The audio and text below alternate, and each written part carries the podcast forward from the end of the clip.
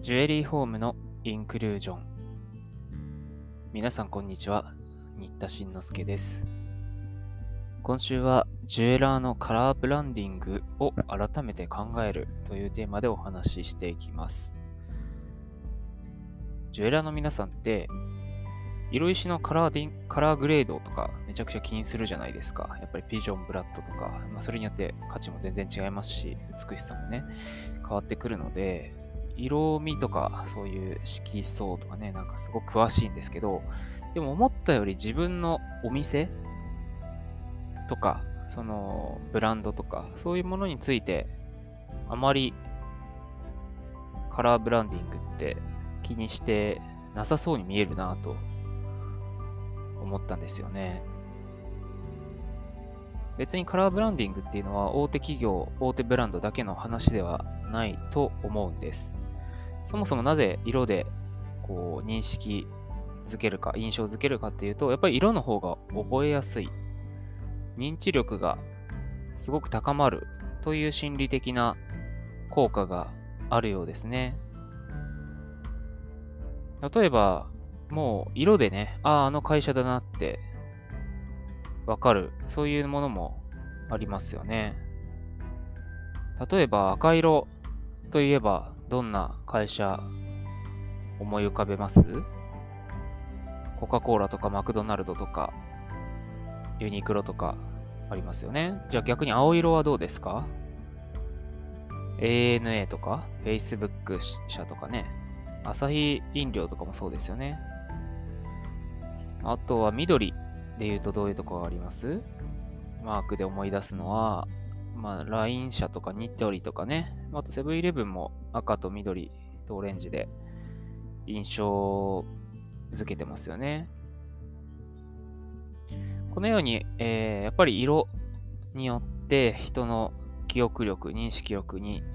訴えかけるという手法は、どの分野でもジュエリーに関わらずあるわけなんですが、特にジュエリーの世界で色にこだわって長年ブランディングしている、その代表例といえば、やはりティファニーじゃないですかね。もうティファニーブルーという名前があの色についているかのような、えー、まあ、ターコイズっぽいブルーですけど、やっぱり長年使い続けてきたというのがブランディングの真髄だと思います。私も見た映画で、ティファニーニューヨーク5番街の秘密というドキュメンタリー映画があるんですけれど、その中で、いかにこのティファニーブルーというものを作り上げてきたかというのが、あの、描かれていて、1852年からこの同じブルー、まあなんか配色とかもすごくこう厳密に決められているそうですが、それを使い続けている、その色の選択が成功を導いたという分析をされていました。もちろんあの箱をね、部屋の反対側から見ても、あ、ティファニーの指輪だってわかるわけですよね。指輪自体を遠くから見ても、ん？カルティエかしらどこかしらってわからなくても、あのショップバッグ持ってるだけで、あ、あの子ティファニーで買い物したんだ、いいなってなっちゃうわけですよね。それぐらい色の印象力というのはすごいわけです。もちろん、のれんというのはね、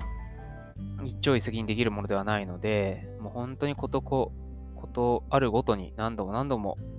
店のディスプレイからショップ袋から徹底的に同じ色を使い続けることが大事で、なんとなくこのロゴにはこの色だけど、店の看板にはちょっと違う色味とかやっちゃうと、そういう積み重ねは生まれてこないわけですよね。でそのようにしつこくしつこく同じ色を使い続けることで、最終的にもう色だけで、つまり企業名とかロゴマークとか書いていなくても、色だけで著名性を獲得するとですね、今は商標権すら色だけで取れるようになりました。日本では2014年、最近の改正で、えー色彩のみからなる商標というのが取れるようになったんですが、ただまだまだ登録が実際できるほどの著名性と言われるそのハードルは結構高いみたいです。えー、まだ数えるほどしか登録例がなくてですね、有名どころで言うと、トンボ鉛筆社のモノというあの消しゴムありますね。青、白、黒。もう青、白、黒見せられたら、ああ、なんか消しゴム思い出しちゃうなってなりません？そのぐらいやっぱり色を配色、この配色といえば、もうあの消しゴムだなってわかる。まあ、あと、セブンイレブンの白、オレンジ、緑、赤という配色も商標登録できましたし、あとは三井住友フィナンシャルグループの濃い緑と黄緑の、えー、配色も登録ができました。あとは三菱三菱鉛筆のですね、えー、濃い深い茶色と一部分黒っていう、あの鉛筆の配色バランスはやっぱり有名だということで登録ができました。あとは、ファミマの緑、白、青。あとは UCC コーヒーですね。茶色、白、赤という配色。これらは色のみで、えー、識別力があるともされている。つまり、その商品名やね、ロゴマーク書いていなくても、この色を使うこと自体は、が、もうこの企業に独占される、まあ少なくともその商品駅務についてはですね、独占できるという、そういうものです。なので、商標を取れるかどうかは一応はちょっとハードル高いというしてもですよ。あの色を見ると、自分の会社やブランドのことを思い浮かべてもらえるということは、それ自体相当強いブランド力になると考えられますので、どうせなら戦略的に使い続けていただくのがいいかなと思っています。うん、最初に大手ブランドだけの話ではないよねという話をしました。私が、えー、知っている中ではですね、広島に伊藤宝飾さんという、えー、まあ小規模な、だけどで歴史がある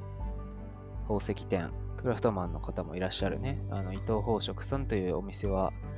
えー、まあ、伊藤さんの趣味でなのかな？あの、徹底的にピンクを使い続けて、まあ、ピンクマニアと名乗ってますけど、ノーピンクノーライフみたいなイベントを、ピンクマニアみたいなね、そういうジュエリーとあんまり関係ないイベントもやったりとかして、それぐらいピンクがお好きということで、えー、お店のロゴや看板やショップバッグや、えー、全てピンクで統一するということで、ああ、あのピンクといえば、もう林やペーパー夫妻か伊藤宝飾さんやな、みたいな感じで、その地域で覚えてもらえると、有利ですよね。そういう使い方も一例としてご紹介でした。今回はカラーブランディングというものについて改めてジュエリー分野で考えてみました。それではまた次回お耳にかかります。